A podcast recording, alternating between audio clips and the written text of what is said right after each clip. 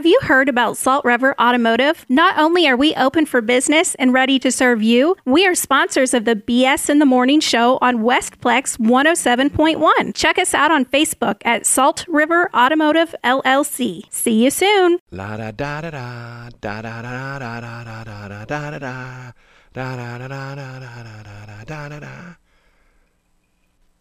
Sing it, baby. BS in the Morning. It's my morning therapy session. I don't have to pay for a shrink or psychiatrist, psychologist, therapist. I just get on the air with Shelly, and we work out all the problems I have. God, I had some problems yesterday. I got them all worked out, though, because I'm here in the air right now with Shelly.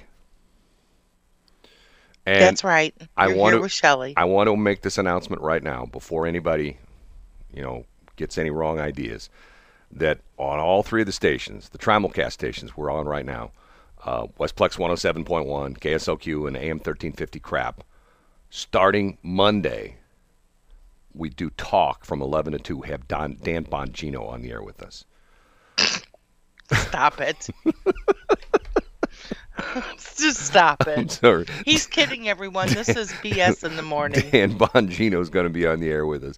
Matter of fact, what's going to happen, people don't realize this, but starting next Monday, Dan Bongino is going to be on every radio station in St. Louis from 11 till 2. Every single radio station. If you tune to Z1077 at 1059, you're going to hear Ryan Seacrest. Hey, this is Ryan Seacrest, and I'm signing off. My old buddy Dan Bongino with all the talk hits is up next. He's going to do the top 40 gripes about President Biden. Yes, Biden BT40. BT40 is coming up next. Then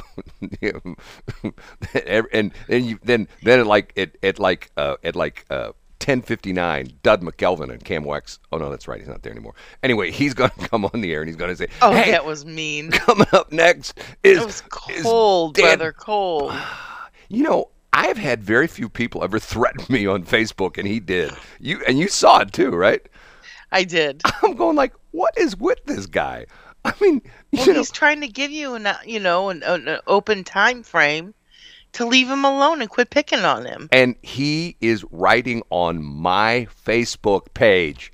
Once again, I didn't say, hey, Doug says something bad about me on my Facebook page. I don't get that. I just don't understand that whole thing. It's interesting. There's a guy that I follow, and he talks about digital real estate. And it's really an interesting concept when you think about it. He talks about digital real estate is your domain names, you have websites, your social media pages. And he says, and when you think about it, it's really interesting. It's that's your digital real estate. And his point being is, if you're into commercial real estate, if you own an office building, what are you doing? You're renting, you're renting out office space, or if you own a warehouse, you're renting out warehouse space. And he essentially says you have to think of the internet as real estate. And he says, essentially, how do you get rich? You buy more real estate. And I'm thinking, so does that mean if you're on the air that you're, it's just your estate? Well, he's just talking about digital stuff. And I guess to a certain extent you're right, because we have websites for all three of our stations. Matter of fact, we have four websites that are involved in this show right now. We have KSLQ.com, we have Westplex1071.com, we have crap.website, and we have bsinthemorning.show. So the idea being, and see, what's so interesting to me is I'll have people who are fairly sophisticated in the internet say to me things like, why do you have so many websites? And I'll go one time I had a person that I couldn't believe ask me that question. I mean, a really sharp person. And I go, does everybody kiss the feet of Google nowadays? I mean, does everybody, worship it like the Google search, search engine optimization? Isn't that really all about Google? Which it really is. I mean, to a certain extent, Bing and GoDuckDuckDuckDuckDuck or GoDuckGuckGuckGuckGuck, whatever that other one they claim they don't follow you. Anyway, but the idea being is, one of the things where they rate your website is how many backlinks are pointed at your website. For example, somebody who's very popular, Kim Kardashian, okay, she's probably got you know, hundreds of thousands, if not millions of websites pointed at her website. So when Google crawls all those different websites, they say, oh, they've got a link to Kim Kardashian. They've got a backlink to Kim Kardashian. So Kim Kardashian's website gets credit for the fact that you're linking to it. Does that make any sense? It does. So when this guy said this to me, I go like, well, you know, if I have an advertiser, which we do, if we have an advertiser that's on, you know, two of our stations and of our four different websites, if we have a backlink to that advertiser, like, for example, like laser, lipo, and vein, we have a backlink on four of our, well, excuse me, I don't have any ads on KRAP website, but three of the websites, KSLQ, Westplex 107, and BS in the Morning, we have backlinks to laser, lipo, and vein.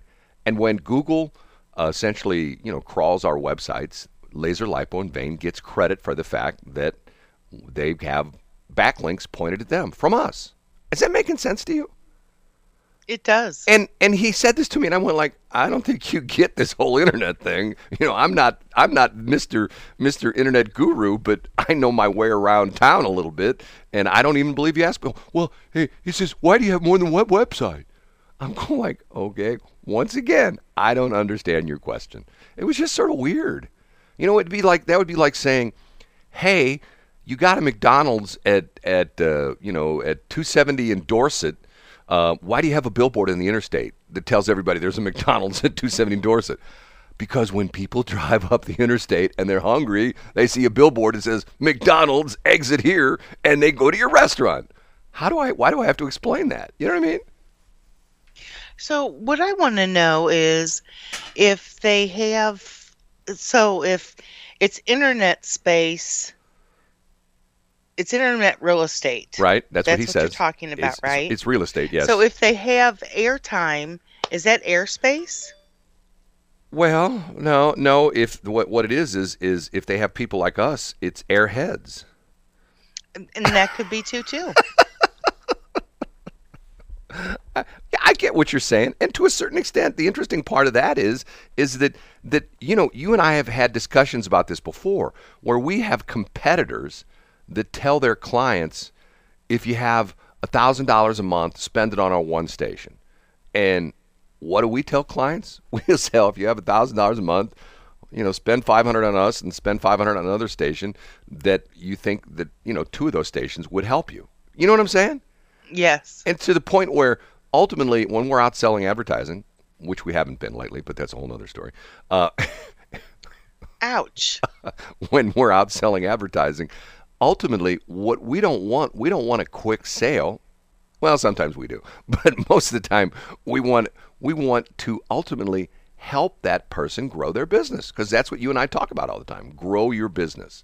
That's what we do. Now, our business growing your biz. The problem with that is that some radio stations get away with not growing your business because people buy it just because you got to be on that station.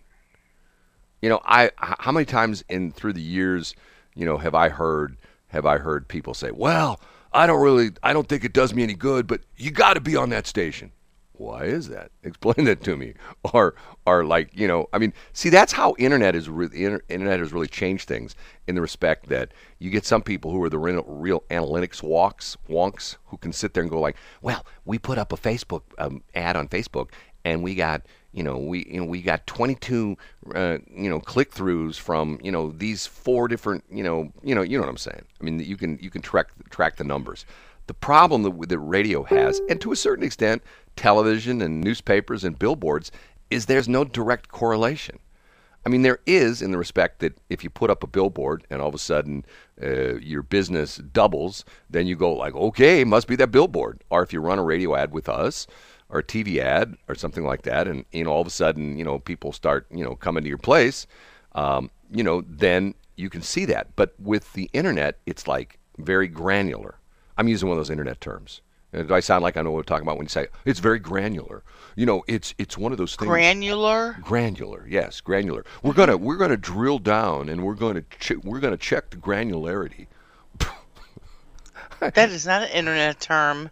Oh, that no, that's a Smokey Rivers term. That would be, you know, when we're on the air here, we've got to make sure that our people on the air have the proper skill set, and we want to drill down on them to make sure that their granularity is populating the osmosis.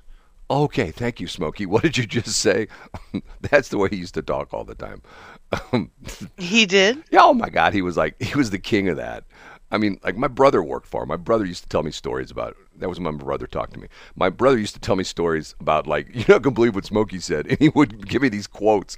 And it would be, you know, once again, it was like he was trying to be Joe Corporate. I mean, haven't you ever met anybody who's like, well, you know, I work for XYZ Corporation, and in our reverse osmosis theories, you know, we have a granularity in our drill down mode, which is populating, you know, all the important aspects of the reverse twins of our inboard outboard system.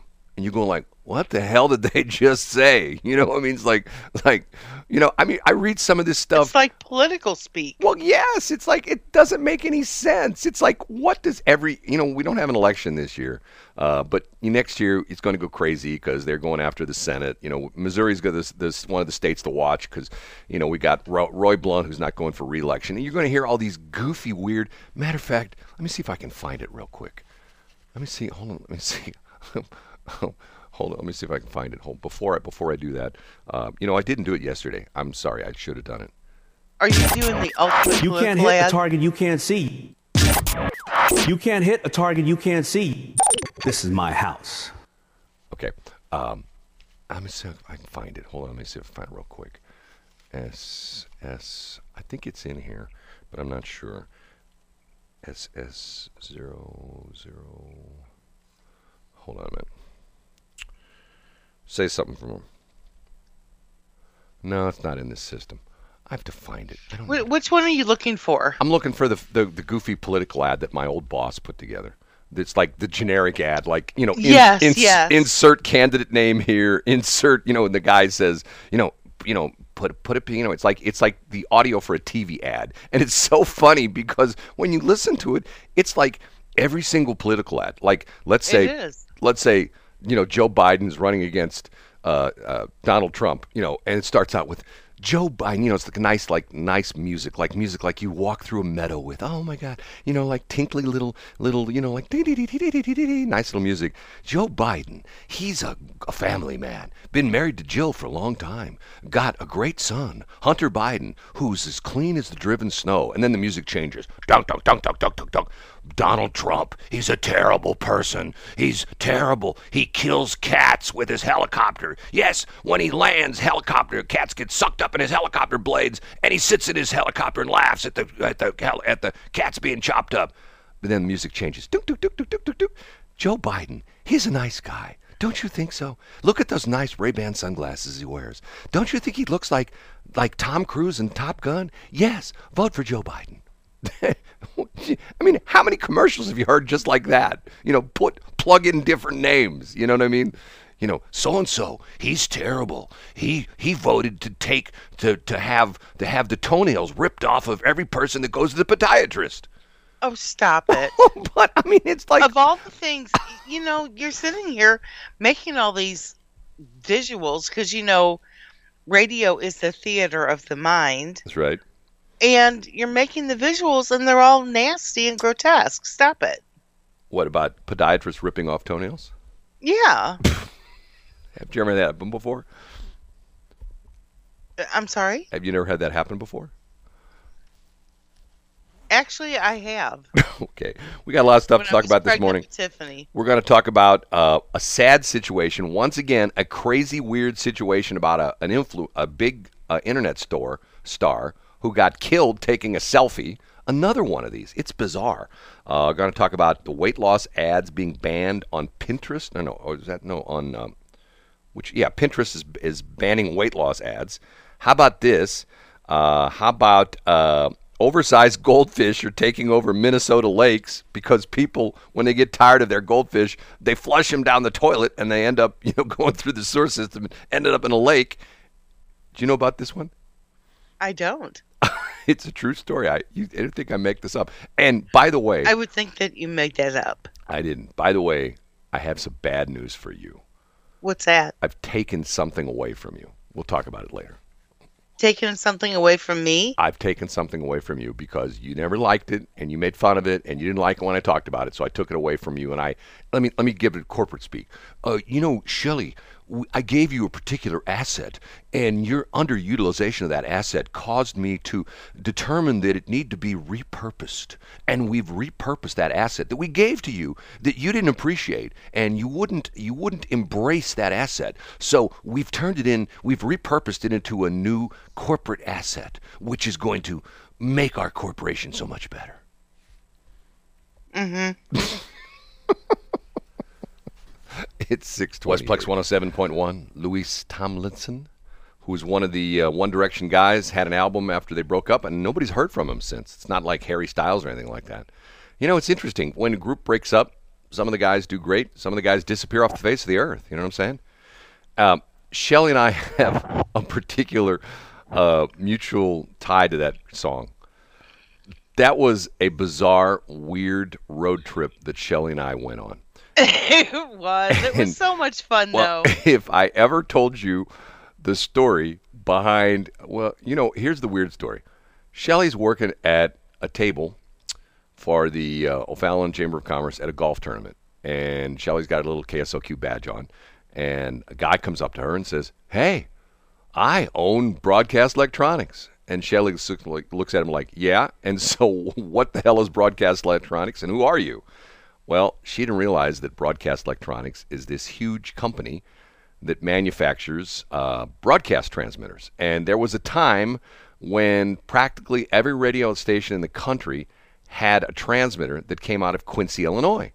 One of the companies was Gates, and the other company was Broadcast Electronics. And they were the two big transmitter manufacturers in the United States for almost every single radio station. You go from radio station to radio station. Matter of fact, the original KSLQ had two Gates FM 20H3s. There was a time when you go to any transmitter side of a radio station that either was a Gates transmitter or a Broadcast Electronics transmitter. So anyway, Shelley meets this guy at a golf tournament, and she sends me a picture of the card. And it's interesting because on the card, it doesn't say he's the owner. It says he's one of the engineers.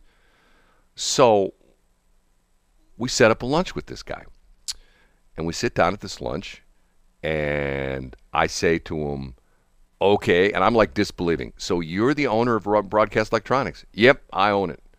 I go, "How did you buy that?" Remember what he said? He does. He says, "I just wrote a check." Exactly what he said. "I wrote a check." And I go, "Okay, so you must have," I mean, we're talking, this is like a multi-million-dollar company that he bought in Quincy, but he lives in Lake St. Louis. Okay, so then he proceeds to tell us the story that he has all this equipment that he wants to get rid of because the Nigerian government screwed Broadcast Electronics. Am I making this up, Shelley? No. Years ago, before he owned the place, he worked there, and the Nigerian government called him up, or called somebody up at Broadcast Electronics and say, "Hey, we're putting on a radio station here in," was it Lagos or whatever, in someplace in Nigeria. Now, keep in mind, Nigeria is the country where all the internet scammers supposedly are, right? You know, all the Nigerian princesses and things like that. Princes, you know, like not princesses, but princes.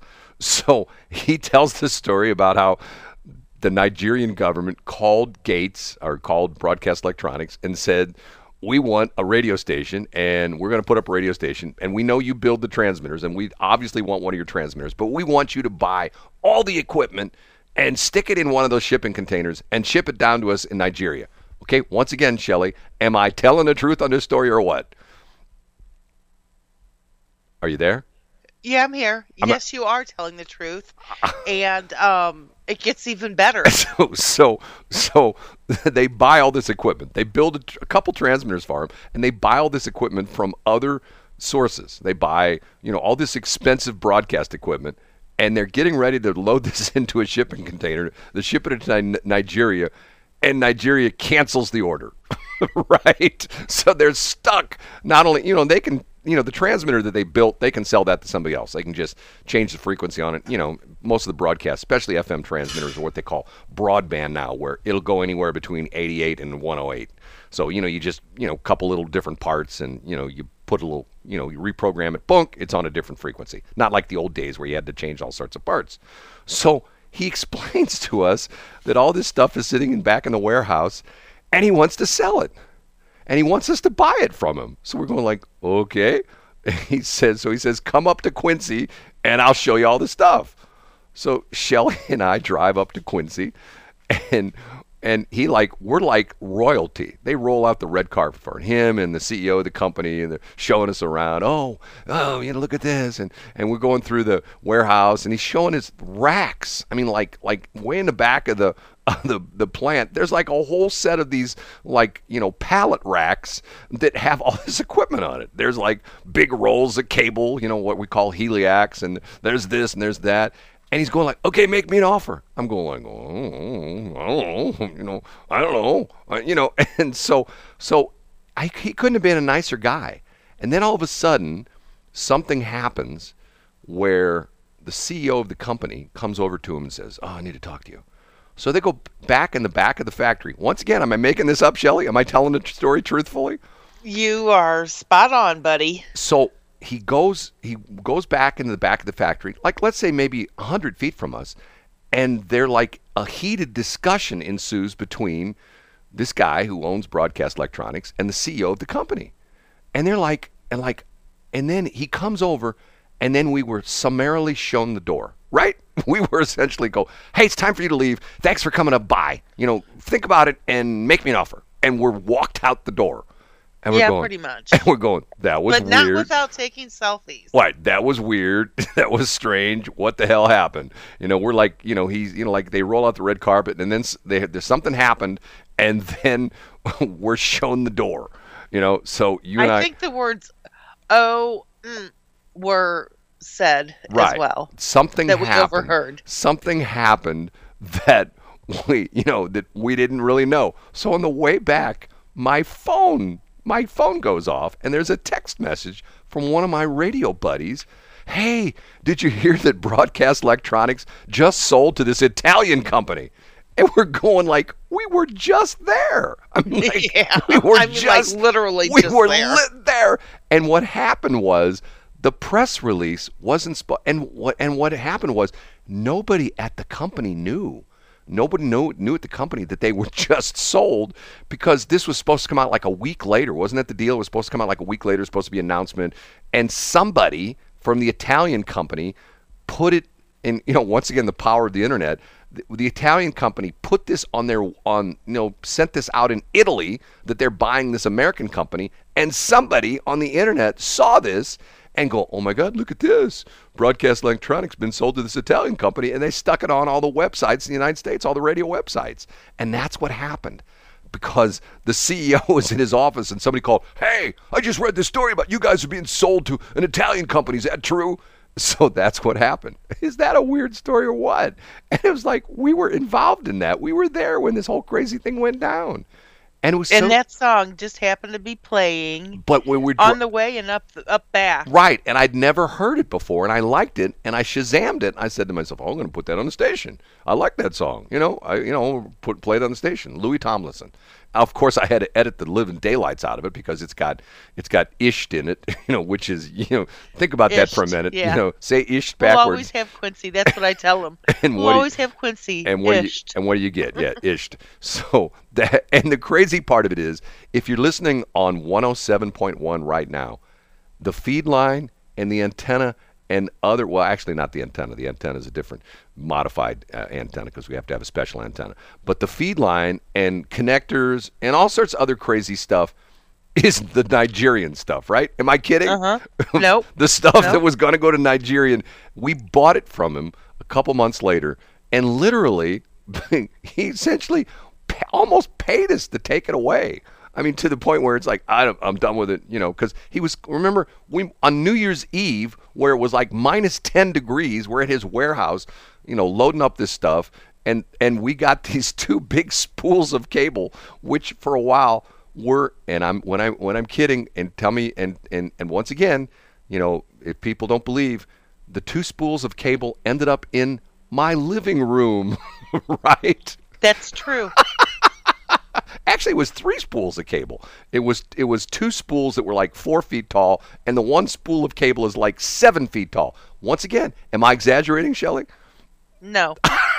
And they were in my living room. No, they were pretty big spools. We rolled them up the sidewalk, into the front door, and put them in my living room because I didn't have any place to store them at the time. So that's the story of Quincy and Broadcast Electronics, and the interesting part about that is that it's one of those things where, I guess I'm always fascinated by this. You never know who you're going to meet. You never know who's going to, come into your life. You never know what crazy, weird turn's going to happen just with you running into somebody at a golf tournament or at a, coffee shop or at a, at a what's that crappy place that has all the food that makes you fat, especially the kids' food, Panera, you never know. I mean, and right now, for example, who'd ever thought that, 10, 11, 12 years ago when I met Tracy Ellis, she'd end up buying almost every radio station in St. Louis. Who'd ever thought that? Oh, look, 6:43. You are such a chicken. you're not having fun anymore. You know what? How come you're engaging in my fun? I'm not. I'm a very fun person. I just I already did that once, and I probably will never do it again. Here's what Shelley is perpetuating. There's this secret oath. There's this secret order of people in the radio business who talk amongst themselves about all the crazy, weird stuff that's going on in our industry, but nobody will ever come public with it. And if you say something in public, people go like, why did you say that? And I tell people, hey, we're in the radio business. There are no secrets. If you want to know what Camo X is doing, if you want to know what advertisers are on the Camo X, if you want to know what secret format they have, you know what you do? You turn on the radio and you listen and you'll figure it out. Because what do? We put all this crap on the air. So why is there like all this behind the scenes secret BS crap that goes on? You know what I'm saying? I got called out yesterday for that. For what? Well, I'm talking about 7 o'clock because I'm going to talk about my new website. Don't mention what it is, and I'm going to mention what I did to you. And let me do my Smokey voice. Shelley, I hate to tell you, but the underutilization of a specific asset that we assigned to you caused us much, much consternation. So we've taken that asset away from you, and we've repurposed it. Okay. 6:45. That's what I said. I just said that. Westplex 107.1. Are you there, Shelley? Yeah, I'm here. It is. Hold on a minute. I got to stop something here. I screwed up. I didn't hit the right button. Where's the right that? Do that. Yeah, still not working. Anyway, it is BS in the morning. I'll get it going here. Stop everything. Yes. Okay. BS in the morning. It is a Wednesday morning. It's oh no, I forgot. It's Shelley's favorite day because it's hump day. Remember those goofy commercials? God, we remember those kind of crazy things. Sometimes we don't talk enough about our sponsors. And we need to talk more about our sponsors because they keep us on the air. And one of our sponsors is Extreme Electrical. Caleb and his crew do a great job over there. And more importantly, right now, if you are an electrician and you want a job, guess who's hiring, right? Right. Caleb Hunter is hiring. Yes. Yes, he is. And he trains. And he, there's also an electrician school. Right, in Bridgeport. And they will send you to that. Right.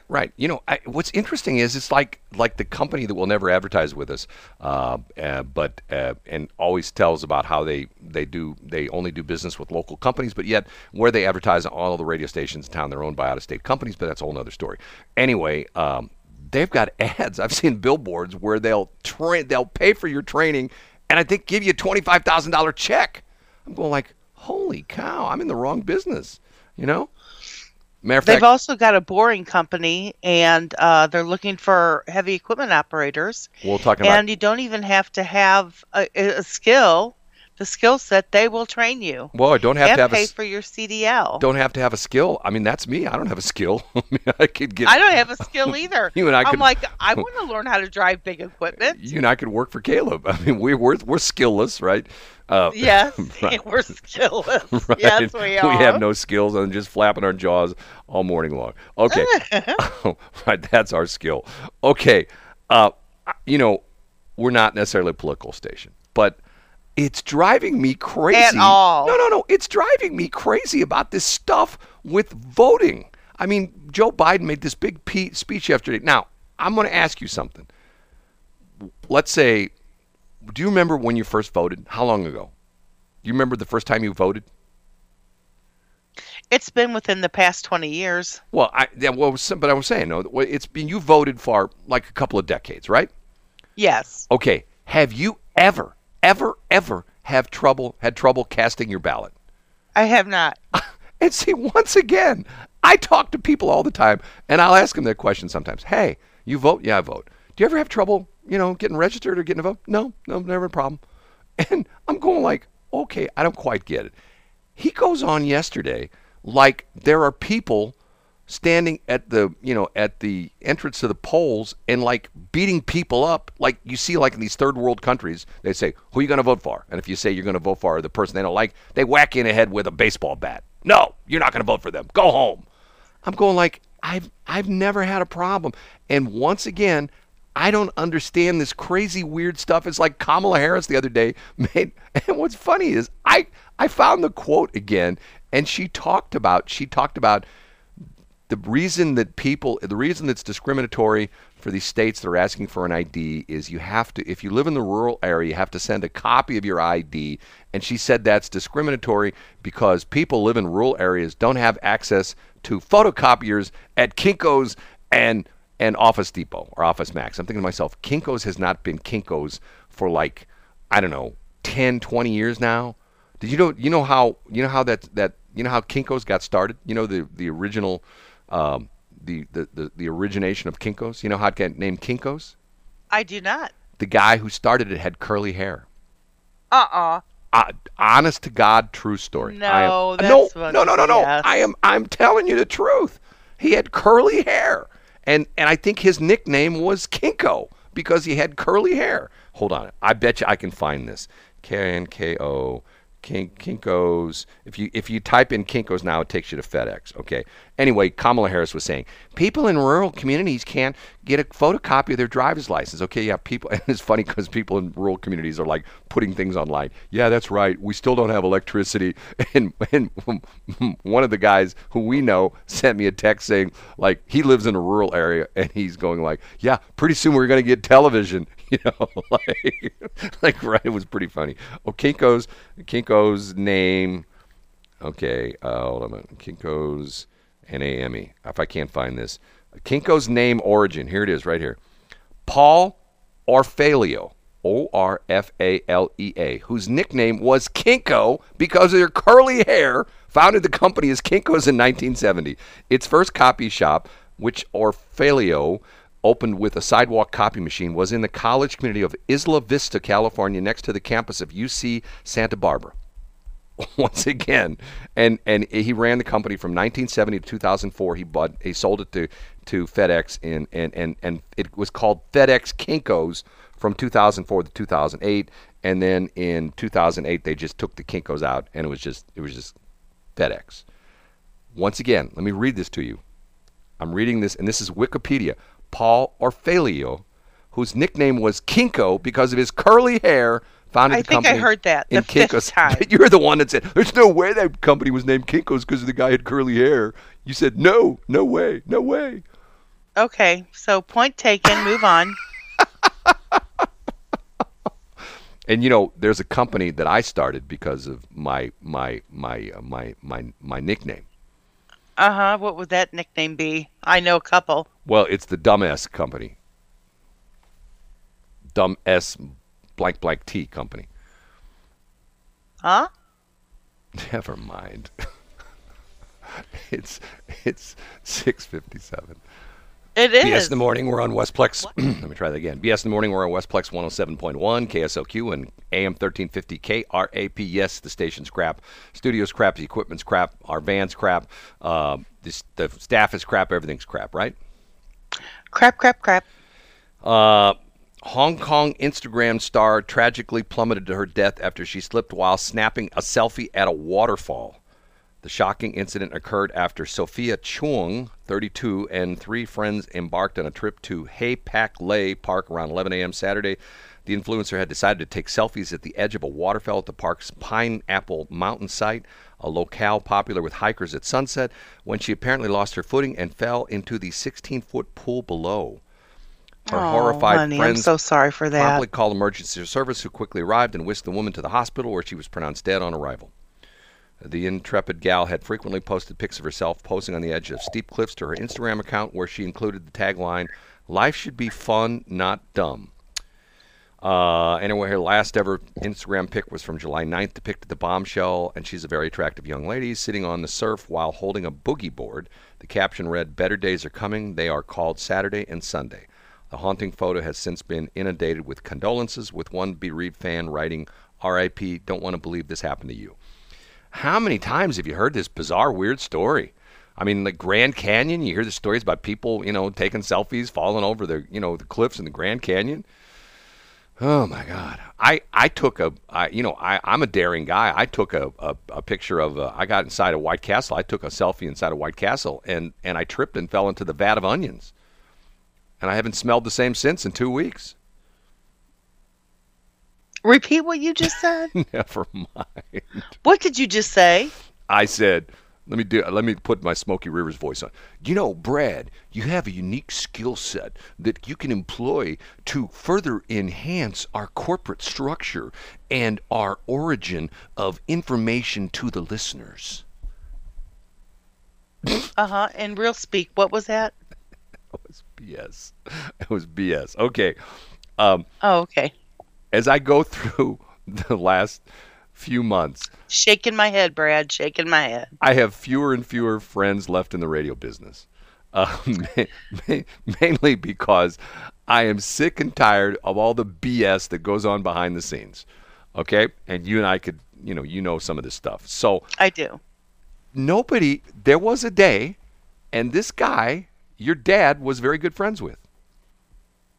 Who's that? He wrote a column originally in the Globe Democrat, and then it was in the Post-Dispatch, and Jerry Berger. Exactly. It was the must-read column in the paper. He was. Yes, he was. And if you had something in Jerry Berger, you either made it or you hate it. Yes, right. You either were at the... And people listened to him. You were either at the top of the game or the bottom of your game, right? Yes. You were never in between. You were either flying high or you were... you were getting your butt kicked. One of the two. Yes. And if him and my dad had a love-hate relationship. Right. And Jerry Berger used to hang. And see, the funny part of it is, my sister used to work at the Globe Democrat. He originally was with the Globe Democrat when it was the morning paper. The Globe was the morning paper in St. Louis, and the Post-Dispatch was the afternoon paper. My sister worked with him, and my sister used to talk to him all the time. And he was like, "Hey, babe, how you doing, babe?" He's one of those kind of guys. And you know what? If you met him. He was a very charming guy. Did you ever meet him before? I have. I've met him several times. Well, didn't you think he was a charming gentleman? He's a very charming man. And is he still with us? No. He passed away a few years ago. Did he? Yeah. Because I must have saw him right before he passed, because he was just full of vigor and vinegar. And he was always like that. He was just a lovely, lovely human being. Bouncing off the walls. He had that vibe about him. He had that energy. He did have that vibe. That's exactly it. He had the vibe. And I said, wasn't it a shame about the Danielle? And he's like, shh. And you know what he said. Now, what's interesting is he was born in 1930. He just died this year, January 5th. Born in 1933, he was an American press agent and journalist. He was known in the St. Louis, Missouri area for his columns in the St. Louis Globe Democrat and the St. Louis Post-Dispatch. Now, what's fascinating about him is that he was born in St. Louis to Julius Berger and Ray Cohen. He was of Hungarian ancestry on his father's side and Russian ancestry on his mother's side. His father was a plumber. Berger was Jewish. He graduated from Soldan Blewett High School in St. Louis. He was enrolled at St. Louis College of Pharmacy. Interesting. In his 20s, get this. In his 20s, Berger was employed by the local branch of Metro-Goldwyn-Mayer as MGM as a booker of films while simultaneously entering management at the local Lowe's theaters. Subsequently, he joined 20th Century Fox Film Corporation. The launch pad for Berger was an appointment as advertising publicity manager of the 20th Century Fox far-flung operations in the Republic of South Africa. He headquartered in Johannesburg, South Africa. After some time, he returned to the States to fill a marketing position at 20th Century Fox New York headquarters. He eventually accepted an offer of a marketing position with Paramount Pictures. He worked both in New York and Hollywood. His marketing expertise was employed on such motion pictures as Beckett, The Ten Commandments, Alfie, and Berger struck up a friendship with Otto Preminger, who was like this huge, and get this. He was also a press agent and publicist for Joan Crawford, Rock Hudson, Leonard Bernstein, Cary Grant, Frank Sinatra, and Rudolf Nureyev. Holy cow. Really? What a life that guy led. And then, oh, my goodness. I knew a little bit about that. I knew about he was in the motion picture business, but I didn't know he lived in South Africa and didn't know he was the press agent for Joan Crawford, Rock Hudson, Leonard Bernstein, Cary Grant. Look at those names. Our younger listeners. These are like heavyweights. Joan Crawford, Rock Hudson, Leonard Bernstein. Joan Crawford and Rock Hudson are actresses. Leonard Bernstein, famed composer, conductor. Cary Grant, obviously a very famous. Archibald Leach. Judy. Frank Sinatra and Rudolf Nureyev. In 1968, Berger returned to St. Louis, where he joined the Municipal Opera as operations director. Wow. 10 years later, he accepted the position as people columnist with the St. Louis Globe-Democrat. After the newspaper folded, he joined the St. Louis Post-Dispatch, where he continued to write daily columns and features for 24 years, while sporadically broadcasting entertainment reviews on television and Hollywood gospel on KMOX Radio, the CBS affiliate. He retired in 2004 after thousands of columns for Post-Dispatch. He was working a book at the time. Wow. Berger had an illegitimate son he never met. Berger was banned from visiting the Post-Dispatch due to inappropriate behavior in 2009. I won't go. He moved to Florida in 2017. He died on January 5th, 2021 from natural causes, age 87 in Coral Springs, Florida. He was survived by his husband, Victor Isert. Okay. Yeah, he was openly gay as well. Yes. I mention Jerry Berger because Jerry Berger had a love affair with radio. And he used to talk about radio and personalities on the radio, the DJs. And he talked a lot about KMOX because he's good buddies with Robert Hyland. But he would put stuff in there all the time. And in the course of me being on the air at a couple stations in St. Louis, my name would show up very infrequently. And it was crazy because if my name was in the column, my phone would ring off the hook. Hey, you're in Jerry Berger's column today. Everybody read that. It's sort of like, is it in the New York Post? It's called. It was like I can't remember what the word is. It sounds naughty, but it's not. Well, is it the New York Post that has? Is the New York Times that has what they call page six? And it literally is. I don't know the answer to that question, Brad. It literally is page six in the paper. I think it's the Post.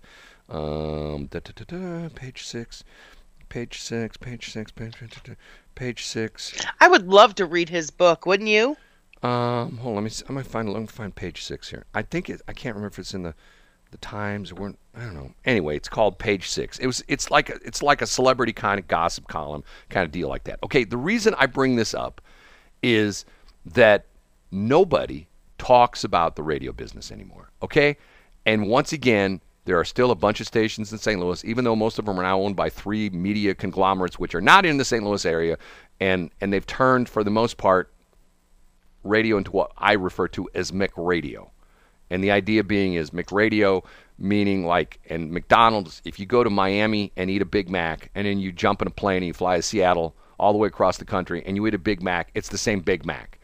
And yes. They make their fortune by the fact that when you see the Golden Arches, you know you're going to be able to go in there and get a Big Mac and a filet-o-fish sandwich and a hamburger and a cheeseburger. And for the most part, they're going to taste the same all over the country. Okay, that's what's happened to the radio business. And you have Ryan Seacrest, who's on every station across the country. And it's like just like what bothers me. I listen to American Top 40 on Sunday morning. I still like listening to it. I'm an old carryover from way back when. Casey Kasem, then Shadow Stevens did it. Shadow Stevens, and then now it's Casey K. Or now it's Ryan Seacrest. And Look, I'm not a Ryan hater. I know people love Ryan Seacrest. It's terrible. All he does is, hey, this is number 33. Hey, here's so-and-so. Here's number 32. You know, I'm going to go like, okay, I can, you know, buy one of these $29 voice synthesizer modules and do the show just as well as him. You know what I mean? It's to the point where it's like, you don't even need him anymore. He never does interviews anymore. He never, you know, he never does Dear Casey. You know, the letters that Casey Kasem will read. I've had this problem that I need to talk to you about. You know, matter of fact, if you ever heard the outtakes, there's a famous one where he gets mad at his staff. You know, these are like the you know, when their tape was rolling, and he starts cussing out his staff because they gave him. So he's going, here we come out of an up song, and we come out with a song about a dead dog, and he's yelling at his staff for giving him that. Anyway, okay, the point I'm making is nobody talks about the radio business anymore. So yesterday, I launched a radio site called radiopoop.com, and I am giving the poop on radio, radiopoop.com. And what I've done, you're not going to be happy with me, Shelley, but God, I think it was last year when I went to great expense, and worked for days to get you your own special phone number, 636-400-POOP. And when I gave it to you, you're less than happy with it. So I've repurposed that. So that is that's the new poop line. If you've got scoop that you want to tell me about the radio business, call the poop line, 636-400-POOP, and that comes to me.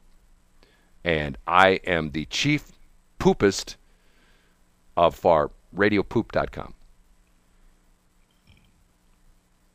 Hello? I'm listening. I thought, are you done? You have no comment? Actually, when I did read it last night, and yeah, it was actually not too bad. Well, I'm trying to get that Jerry Berger vibe where the columns were, when he mentioned things, they were short. And what I'm doing is I'm putting links in. I mean, this is what Jerry Berger couldn't do, you know, the paper, because there was no hyperlinks in newspapers. There are now, but that's a whole other story. But the idea being is that I'm finding stories that I am finding on the web, and I'm exposing them to people who may not be radio geeks. But what's interesting is, since you've been working with me in radio, people ask us about other radio people all the time. Correct? Yes, they do. They think we know everybody. And I have to tell you a funny story. I guess it was, I don't know how many years ago, 8 or 9, 10 years ago, I went to a wedding reception, okay? I'm invited to this wedding reception, and this guy comes up to me and says, I know who you are. And I go, who am I? He says, you're Brad the radio guy. And I go, and so for close to an hour, the guy sat at my table and wanted me to tell him everything I knew about J.C. Corcoran. It was bizarre. And he starts to, well, you know, I'm a big fan of oh, you know, Mike Otten just sent me, I'm the grand poopah. Not the poobah, the poopah. I have to change that. Don't you like that, Jelly? I'm the grand poopah. He's pretty cute, isn't he? So anyway, I go to this wedding reception, and this guy bends my ear for like an hour. Hey, let me tell you the story about when I met J.C. Corcoran. You know, I went to one of his remote broadcasts, and he signed my back. You know, and then I went to another broadcast, and I had an old tire that I brought out of my car, and he signed the tire for me. And, you know, and then J.C., he gave me his fingernail clippings, and I still have them in a little baggie at my house. I'm going like, who is this weird? And like I'm telling you, for like an hour, the guy bent my ear about J.C. Corcoran. Now, I have two interactions with J.C. Corcoran in my life. One was when my brother worked with him, doing traffic for him. My brother told him the story about me ending up on the Readers Publishers Clearinghouse prize patrol. Remember I told you the goofy story where my buddy Bill Kaufman, who owns this big company in St. Louis, called me up one day like in April and said, okay, I'm going to tell you something, and you're going to think this is weird, but I'm going to give you a range of dates in the summer. And he gave me like, you know, a couple days in June, a couple days in July, a week in August. He says, I'm going to call you the night before one of those days, and you've got to be somewhere within 200 miles of St. Louis. You got to be there at 6 o'clock in the morning, and I'm going to pay you for a whole day's work, and I can't tell you what it is. I go, well, you can't tell me what it is. I just can't tell you what it is. So sure enough, like sometime in July, he calls me like 10 o'clock at night. Okay, tomorrow I need you in the parking lot of the Ramada Inn in Hannibal. I go, what am I doing there? I can't tell you. It's a secret. Ended up being the Publishers Clearinghouse Prize Patrol. Anyway, my brother mentioned this to J.C. Corcoran. So J.C. Corcoran calls me up and says, hey, man, can I call you tomorrow, and can we talk about this on the air? I was in there with him for like a half an hour. He had 42 million questions about the publishers. He was like fascinated by the fact that I was on the Publishers Clearinghouse Prize Patrol. And for years, people, and I think it just happened, I don't know, 2 or 3 years ago. For years, people would call me and go, hey, I just heard you on J.C. Corcoran's show this morning. I go, you know, that interview was recorded like in 1992 or something like that. I mean, it's like the interview's like coming up on 30 years old. He keeps recycling all these old interviews, and he found it fascinating. Well, that was my number one talk with him, and my number two was they were promoting this event at the it used to be called, I think it was called Rise at the American Ameristar Casino, and it was the KSHE Rock Festival or something like that. It was like all the ex-KSHE people, and they did one of them the year before, and it was a huge event. I mean, you know, it was like, you know, if you were in the radio business, you got a special invitation, and if you weren't in the radio business, it was first come, first serve, and there was literally a waiting line out the door of this place that went out into the casino, and they had some of the guys there from REO Speedwagon and all these KSHE, and people went up on the stage. I'm Joe Smith, and I worked at KSHE from 1969 to 1971. Hey, Joe! And then another, I'm Bill Smill, and I worked at KSHE from 72 to 75. Yeah!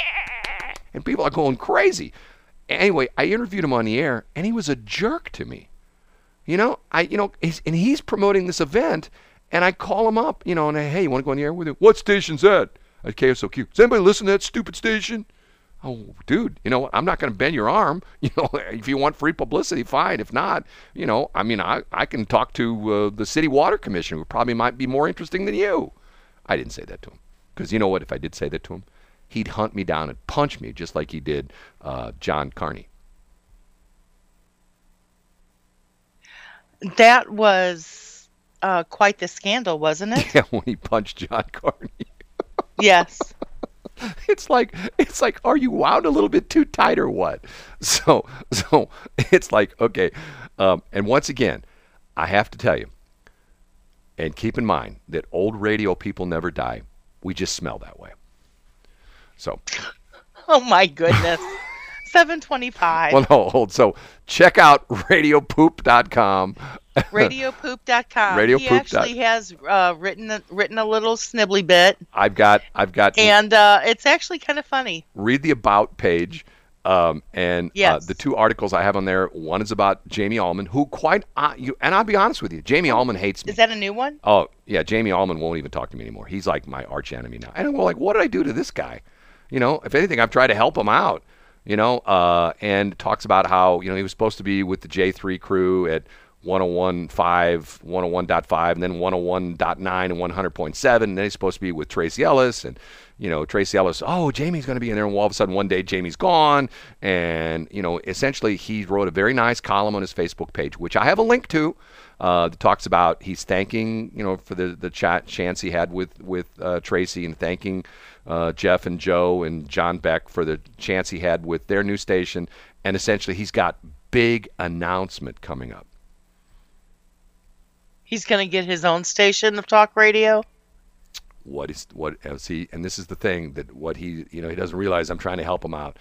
I'm going to give him the afternoon shift on KRAP. So he's going to do afternoons on KRAP. So no, he's not. That's the big announcement. Yeah. That's not true. Stop it. Yeah. Jamie's going to be KRAP in the afternoon, not BS in the morning. Yeah, 7:26. We have BS in the morning and KRAP in the afternoon. 7:26. Westplex 107.1, KSLQ, and 1350 AM 1350 KRAP. They are all part of the BS in the morning Trimalcast, right? Not a simulcast, yep. But a Trimalcast. And the Trimalcast. I am the I've had people ask me what that is. I'm like, well, let me just tell you what it is. So I did. I'm the Grand Poopah. I love that. I changed that on the website already. Radiopoop.com. Okay, so you read the Jamie Allman Facebook. I did. It was very nice. I give him credit. You know, he really stepped up to the plate on that one. Well, he sort of got kicked in the shorts, in the front side, which hurts more than the back side.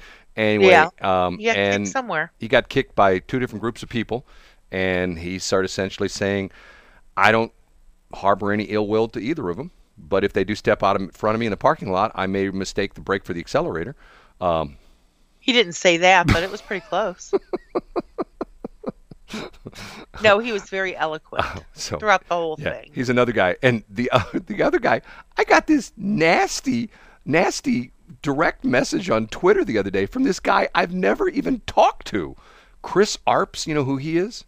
I do not. He's one of the refugees from 97.1. I mean, like, all of a sudden, if you listen to 97.1, if you'll notice that all the people who are normally there, they're all gone. They all got fired or quit because they're going to work with the J cubed people, the J3. Yeah. And I'm going like, okay, what happened to them? They're all gone. And what's funny is, what's his name again? Chris Arps, ARPS. His background is he's like a political dude. He used to work for Jim Talent when Jim Talent was senator, and he worked for St. Louis County. He's like one of those inside the Beltway kind of dudes. Like, he's the guy that when you went to the license office, he's the guy that made you go home and bring your birth certificate and the rabies vaccination card for your cat to get your driver's license. You know what I mean? He's one of those kind of guys. Okay, so he's actually going with J3. Yeah, they all are. I mean, and what's funny about this is, okay, this is what I do not like about my industry. Okay. There's so much BS. You think there's BS on this show? I mean, my God, you go behind the scenes of the radio business. Like, for example, Mark Close. He was the co-host of the afternoon show with Dave Glover, okay? And what's funny about this is somebody recently told me this story that he was retiring from 97.1, okay? What's interesting was when they signed him up, they never put him under a non-compete. So they signed him up, and he worked there. Matter of fact, he worked at 96.3, and what's interesting was, once again, it's one of these deals where the station got sold, and when the new owner came in, they didn't lock these people up in non-competes, which is traditional in our industry. You know, like, if you hear this story, like, you'll see people on Channel 5 that'll disappear, and all of a sudden, like, 6 months later, they're on Channel 4. Well, they got hired by Channel 4, but they had to work out their non-compete. Okay? So Mark Close is on afternoons with Dave Glover. So all of a sudden, one day they announce, oh, Mark's an old guy. He's older than me, and that's older than dirt. Anyway, they announced Mark Close is going to retire, and he talks about, yeah, I'm just going to sit. You know, him and I have, and once again, I think I've spoken with Mark Close once in my life. Matter of fact, I ran into him at Stefanina's one day, and he couldn't wait to not talk to me. You know what I mean? He was like, I'm telling you. You're funny. He had no interest in talking to me. I'm going like, okay, dude, I have a lot of respect for you, but okay, if you're going to be that way. I think he's jealous because I'm in the Hall of Fame and he's not, but that's a whole other story. Anyway, so I had this big deal on 97.1. Oh, Mark's going to retire. You know, Mark is one of these guys that like, if you give him a penny, if he has a penny in his hand, he'll squeeze that penny until Abe Lincoln screams. He's so tight. He's one of those guys. But he's one of those guys that drives me nuts. Like, oh, I don't know if I have enough money to put gas in my car tomorrow. And he's driving a Cadillac Eldor, a Cadillac Escalade or something like that. You know, he lives out in town and country in like 10 acres. But yet, you know, if you hear him talk, oh, I go to Quick Trip and I ask him if a hot dog falls on the floor, I ask him if they'll give it to me for free. You know, he's one of those kind of guys. You know what I mean? It's like multimillionaire, but yet you'd never guess it because he's going to Goodwill and buying used underwear. You know, I mean, one of those kind of dudes. Anyway, so they have this big deal where he's retiring from 97.1. He's retiring from the radio business. He's retiring, okay? And it's interesting because someone at his retirement party, which they had for him at the radio station with the cake and the whole bit, someone heard a rumor that he really wasn't retiring and he was going to KSHE because he didn't have a non-compete. And they went up to him and asked him, Mark, I know this is your retirement party, but I heard a rumor that you're really not retiring from the radio business, that you're just quitting the station and you're going to be working at KSHE. And he goes, shh, don't tell anybody. And a week later, he's on KSHE. The same thing has happened again with this guy by the name of Tony Colombo, who once again, I've never spoken to him in my life. And what's funny about this is someone that we know that you know, and I won't tell you her name is Tracy Ellis, but I was told by someone else that Tracy is very apprehensive to talking to me because I'm good friends with Tony Colombo. I've never spoken to Tony Colombo in my life. If Tony Colombo came up to me on the street, I wouldn't know who the hell he was. I've never met this guy. And yet I've had people say, well, Tony Colombo told me this. I go, I don't even know that guy. So he does the same deal. He's on Dave Glover. Well, I'm retiring. Yeah, matter of fact. And he tells his story about how and it is true, because I do know someone that knows him fairly well, that his father passed away, very sad, relatively young age. And his father had some kind of a business in St. Charles County. And his brother was supposed to take over the business. And his brother didn't take over the business. And his wife was running the business. And the business is really starting to prosper. So he told the story on the air. So, I'm gonna get out of the radio business, and I'm going to go run my father's company. BS. He's one of the new guys with Jeff Allen on the new station, which is supposedly going to be on the air Monday. So once again, I'm tired of all this BS crap that goes on in our business. People, telling stories that aren't true. I can get away with that because once again, what's the name of our show, Shelley? BS in the Morning. Right. I do want to say something that I really have to say, give props to J3. Is that they're proudly broadcasting from the Sam Caputa Memorial Studios. Really? Yes. Seriously? Where did you see that at? It's on Christopher Arps' Facebook page. It's in his feed. Man, that is very nice of them. Isn't that just lovely? Sam Caputa. Should I tell the story or not? Yeah, I'm going to tell the story. Sure, tell him because he needs to be remembered. He was an icon in the radio industry. You never met him, did you? I've never met him, but I know of his work. Sam Caputa I've known for decades. And Sam Caputa was the engineer's engineer. I mean, like, this guy forgotten more about radio engineering than I will ever know. I mean, he was the ultimate, and not only was he the ultimate engineer, he was a super nice guy. He was one of those guys. I heard he was a very, very nice man and very, very good at what he did. He was the best. Matter of fact, that's what I heard. Unfortunately, I talked to him when we were putting 107.1 on the air on this very station. I talked to him like 2 weeks before. Unfortunately, he killed himself. He committed suicide. I talked to him 2 weeks before, and he was really upset when I called him on the phone. Normally Sam's like, hey, Brad, how you doing? And he was like agitated because I was asking him about some used equipment. He goes, I don't know. I don't have anything to do with that anymore. The reason being, here's the crazy story.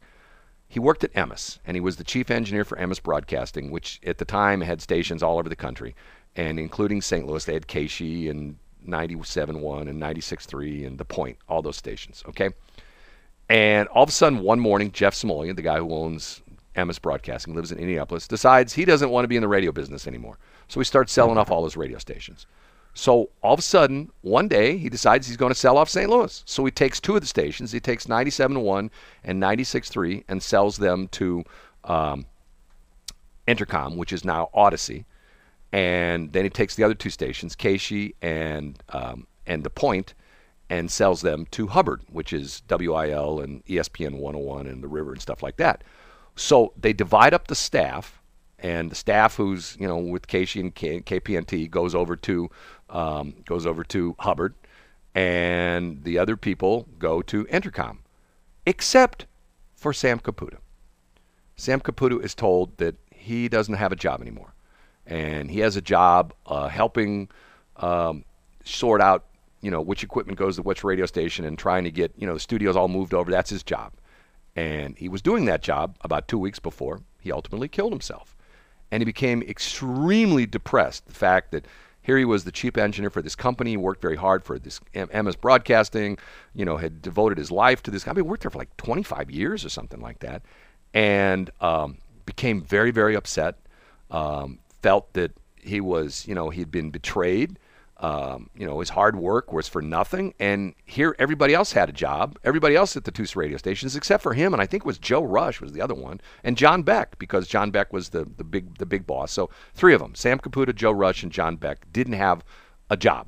They were out. So everybody else had a job. You either went to Entercom or you went to Hubbard. And Sam became very agitated, and one day went to the transmitter site, what we call the Super Tower down in South County, and shot himself in the head, killed himself. Depressed about the fact that you know, he didn't have a job anymore, and here was his life, his love of radio engineering, and he committed suicide. And I'm going like, and everybody was stunned. And matter of fact, the sad part of it is, and I won't mention his name because I think you were there when he told us the story. He was the last guy to see him alive. Yes. And it, I mean, just like, oh my God.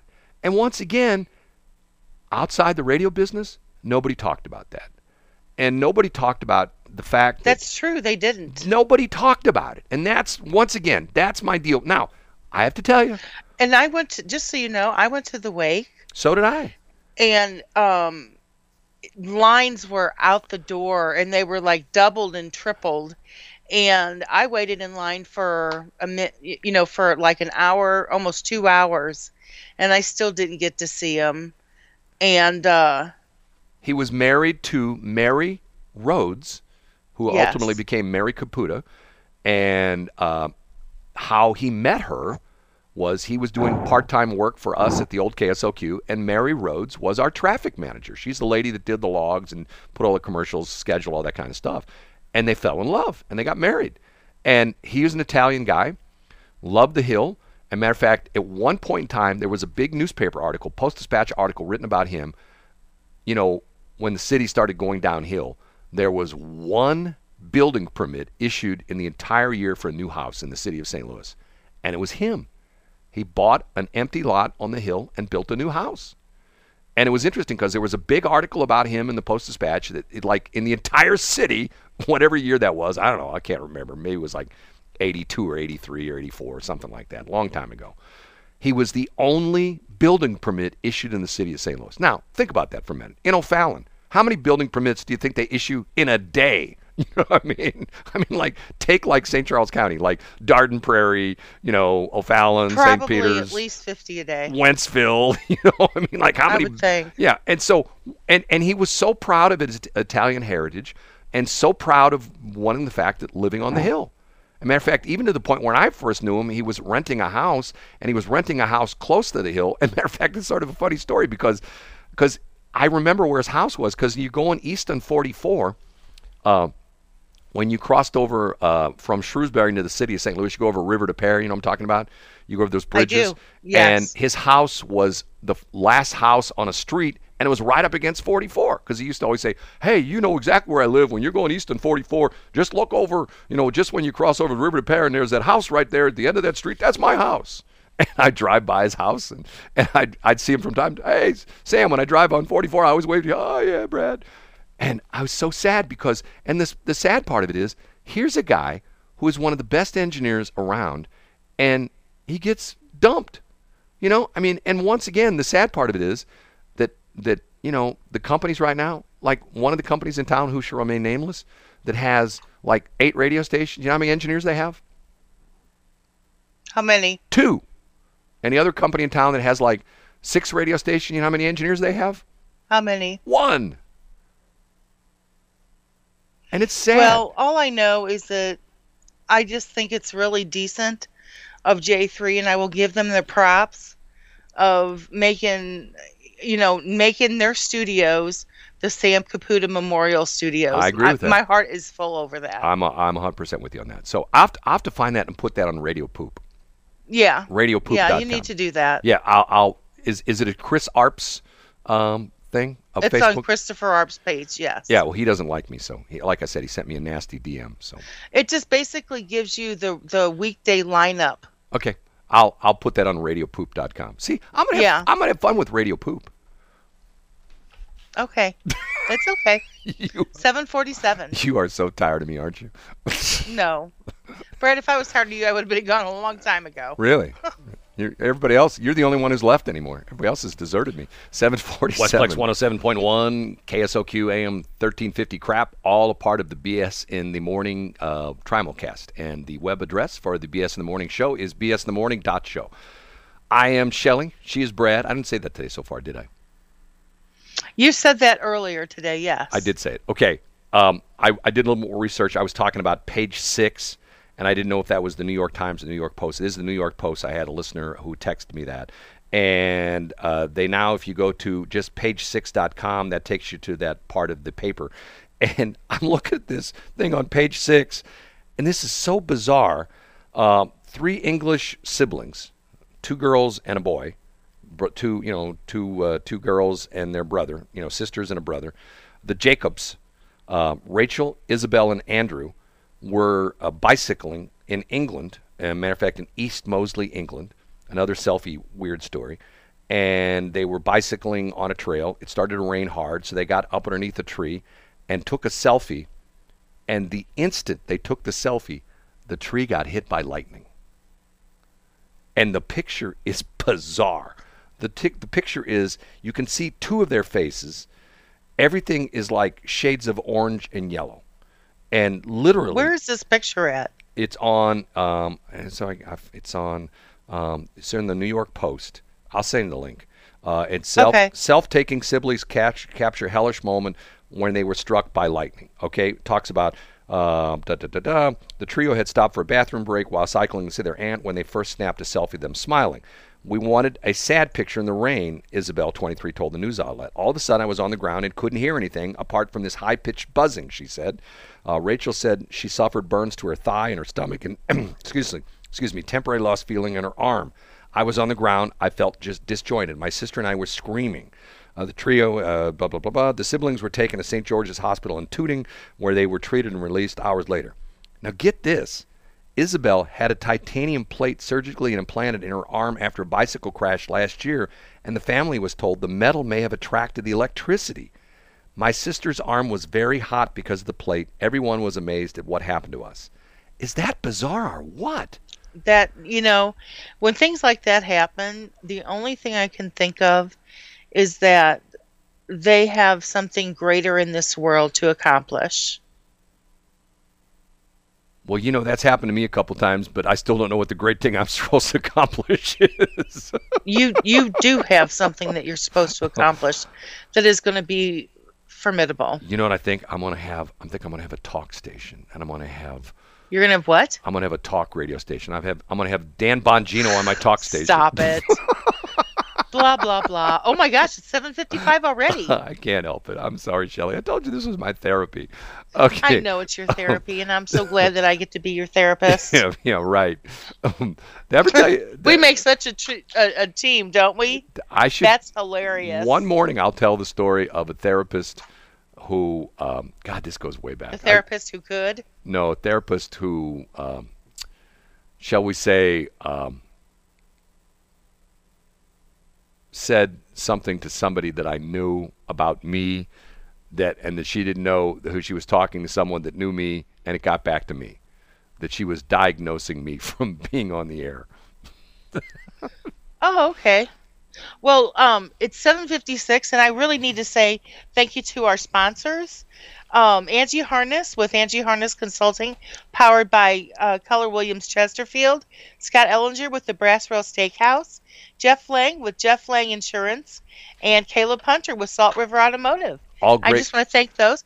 And if you want to be along with those wonderful people to sponsor our BS show now that we're Trimalcasting, just go to sponsorbs.com. No, bssponsor.com. Just go to bssponsor.com. Right. People are going.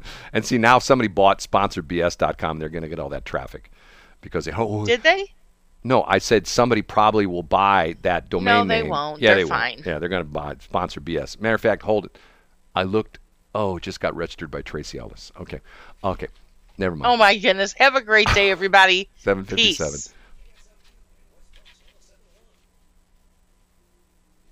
What did you just say?